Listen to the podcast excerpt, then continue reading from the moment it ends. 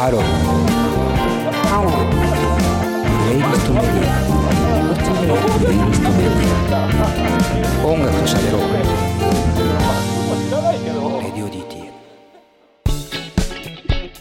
DTM さあというわけでえプレイリストで聴いている方はえカネコ。カネコアヤノで序章をお送りしました、えー、イワッティのスタッフイワッティの選曲になります、えー今日はですね歌詞をじっくり考察してみようというテーマのもと、えー、ディオ DTM のスタッフと、えー私佐藤直でちょっとこういろんな曲の歌詞を考察しています。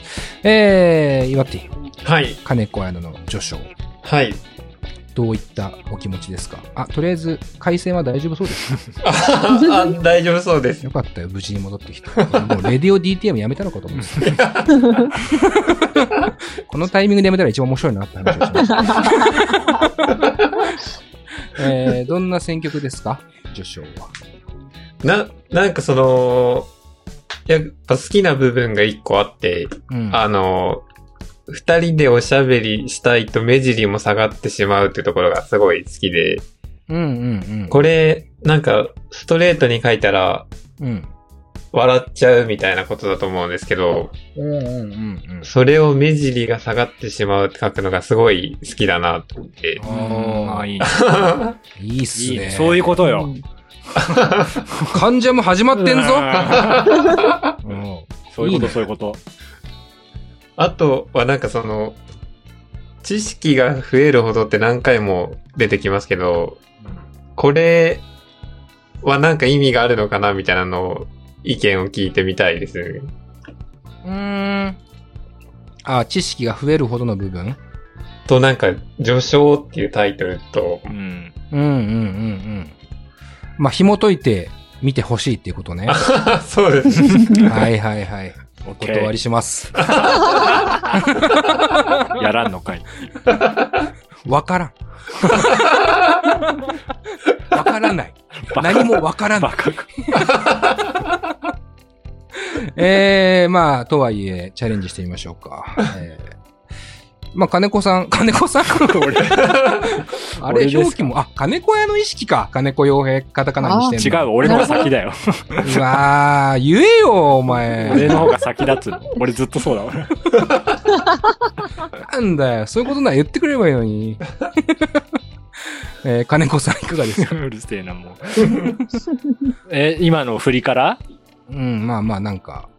なんか、その、俺は、これはなんか本をやっぱイメージするんですよね。序章だから。あー、うんなるほど。うん。なるほど。で、その、知識っていうのはこれこれからのページなんだろうなっていうか、おー。おー、なんか考察してるなそういう、そういうまあ、まさか回ドンキでオーダースーツ買うようなやつじゃねえだろ。そういうことで。矢野が出てきちゃう。オットタクシー。オットタクシーはいいんだけど。なんか、そういう、なんか、文学少女みたいなのが、こう、うんなんか主人公っぽいああ、なるほどイ。メージがあるんですよね。で、なんか、その子がちょっといたずらに、アリの巣の近くに置いた角砂糖、朝にはなかった。っていうさ、その、ちょっとその、小説的っていうか、ちょっと文学的な表現をして、でも、それって、日常会話的に言ったら、悪魔の仕業さって、その後に、にサビに繋がるんだけど、うん。うん。いや、それはアリの仕業だろってなっちゃう。まあまあまあ、なるほど。なるほど。そうそう。でも、そこを、うん。うん、なんかその、世界のこんなこと知りたくなかったのに知識が増えるほどっていう、うんなんかこの、何者かわからないものの、その漠然とした恐怖とか不安とかっていうところに、うん。今後自分が向かい合っていくっていう女の子っていうか、うん。うんうん。なんかそんなような、その僕はそういうイメージがちょっと膨らんだりとかして、う。うんん、だから割と高度な歌詞だなとは思うんだけど、うん。うん、なんかそういうところにこう、綾乃ちゃんがこう、若い綾乃ちゃんがこう、挑戦してってる感じっていうのは、とってもなんか、やっぱ頼もしいなとも思うし、で、最後にこう、その不安なんだけど、この子は、最後の落としとしては、知識が増えるんだけど楽し楽しく笑っていたい。って、イライラ思ってるっていう、うん。その、うん。表現につなげていくっていうか、うん。なんかその、この主人公のなんか絶妙なラインっていうか、精神状態を、うん、とってもなんか謎かけっぽいけど、なんか現代っ子のその表現、うん、はいはい。笑っていたいんだけどイライラもしてるっていう、はいはいはい。みたいなところも落とし込んでるっていうのが、いやなんか新時代な感じがやっぱしますよね。新時代の感じがする。ほどね。どうですか？考察してます。うん。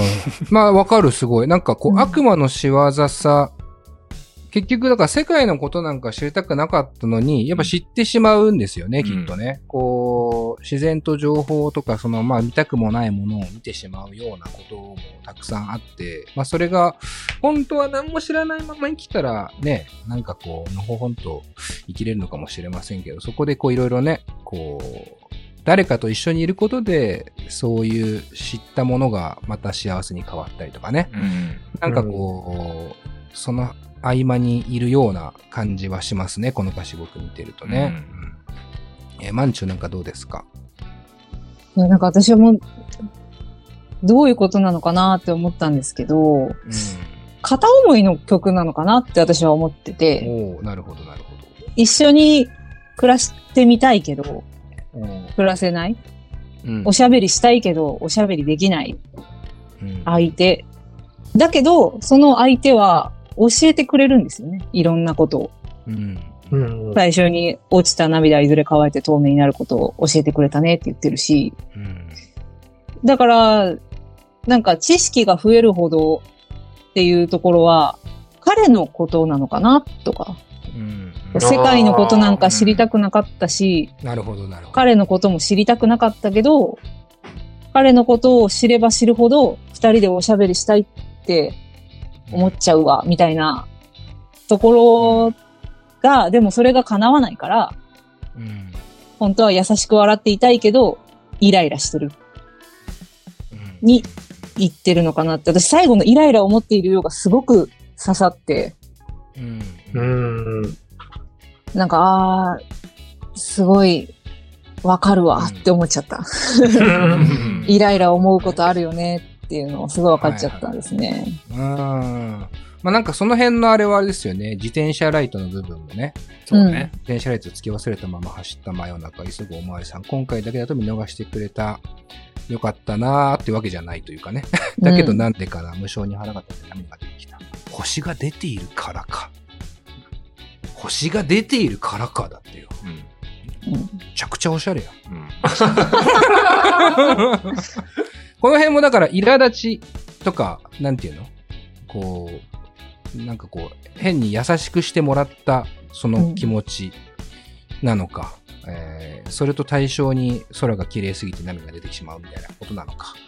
なんかこの表現は逆に言うとこう、すごく空白はありますよね。どう思うかっていうのはね、なんかそそうね。割と空白だらけだよね。そこがなんか金子綾乃さん節だなとも思うっていうか。あとなんか、ちょっと面白いなと思ったのは、序章っていうさ、なんかタイトルでさ、始まって、二人でいると悲しみだって不完全燃焼、落ちた涙がずっと乾いて透明になることって、いう文から始まるじゃないですか、この歌。なんかこの落ちた涙がいずれ乾いて透明になるっていうのは、なんていうの？事後な気がするんですよね。うん。何かうん。悲しみがあって、落ちた涙がこう、時間とともに乾いていつか透明になって、まあ、ある意味忘れてしまうのかわかんないですけど、みたいな、こう表現から入るのも、なんていうの、昔々あるところにじゃないじゃないですか。なんか一個こう、現象が終わったみたいなちょっと表現にもなり得るようなところから入っていくとかも、すごくいいよね。だこの2文、最初の2文を、ある意味後の歌詞が補填してるような気もするというか、そうね。そういうふ風にも見えてきますよね。うん。なんかこう、時間が経過して、な落ちた涙が乾いて透明になっていった様をもしかしたら言ってるのかなとかもちょっと想像しちゃうというか。なんか今の話聞いてると、割となんか宮沢賢治のさ、ううん。なんか、春と修羅みたいなさ、うん。うん。その、実体があるものっていうものは、うん。実体がないっていう、その、うん。その、現象でしかないんだよみたいな、うん。その、ものとちょっと通じるよねとは思った。うん、その角砂糖ってそういう話なんだ。そうそう。なんか自分っていうものは、その、なんか蛍光灯の、の明かりみたいなもんだみたいな、うん。うん。な詩なんだけど、そこから入るやつなんだけど、だから物体があるようで、それはただの現象でしかないっていう、その、なんだなんつうの、自分の虚しさみたいなものを表現してるんだけど、と、俺は解釈してるんだけど、その、角砂糖っていうものがなかったとか、ええええその、まさにね、こう、自転車のライトっていう表現とか、う。うんん。でも、最終的に星っていう表現にするとか、うん。うん。あと涙が、涙はもともと透明やんっていう。うん。でもそれを乾いて透明になるっていう、あえて言うこととか、物体があるんだけど、でも乾いて透明になってるってことは、物体の否定ではないじゃんっていう、うん。みたいな。もともとあったものが、そういう現象が変わってってるっていう表現だし、なんか割とそういうすごい詩的なアプローチをしてるよねっていう、うんすごいよねっていう。そう考えると、あれですね、キャリーとイルカさんに、と比べると、うん。かなり、なんていうのかな。まあ、じっくり見て、聞いて、うん。反芻することによって自分の中での意味がなんとなく生まれてくるような感じのニュアンスですよね。そうねこれが文学的と言うべきなのかわかんないですけど、僕文学にあんまり詳しくないですけど、なんかでも、なんていうの？いわゆる誰でもわかる言葉でスッと入ってきて誰でもストーリーが共有できてるとか、こうメッセージ性がなんとなく伝わってきてっていうことだけではないですよね、この感じの歌詞はね。なんかこうね、情景を想像させるようなタイプの歌詞というか。なんかより感情移入しやすいっていうか、自分のことと同じこと自分と同じ、この歌の主人公が自分にななりやすいというか、そういう感情移入の仕方がしやすい曲なのかなと思いますね。うん名残雪とか問題があるとかより。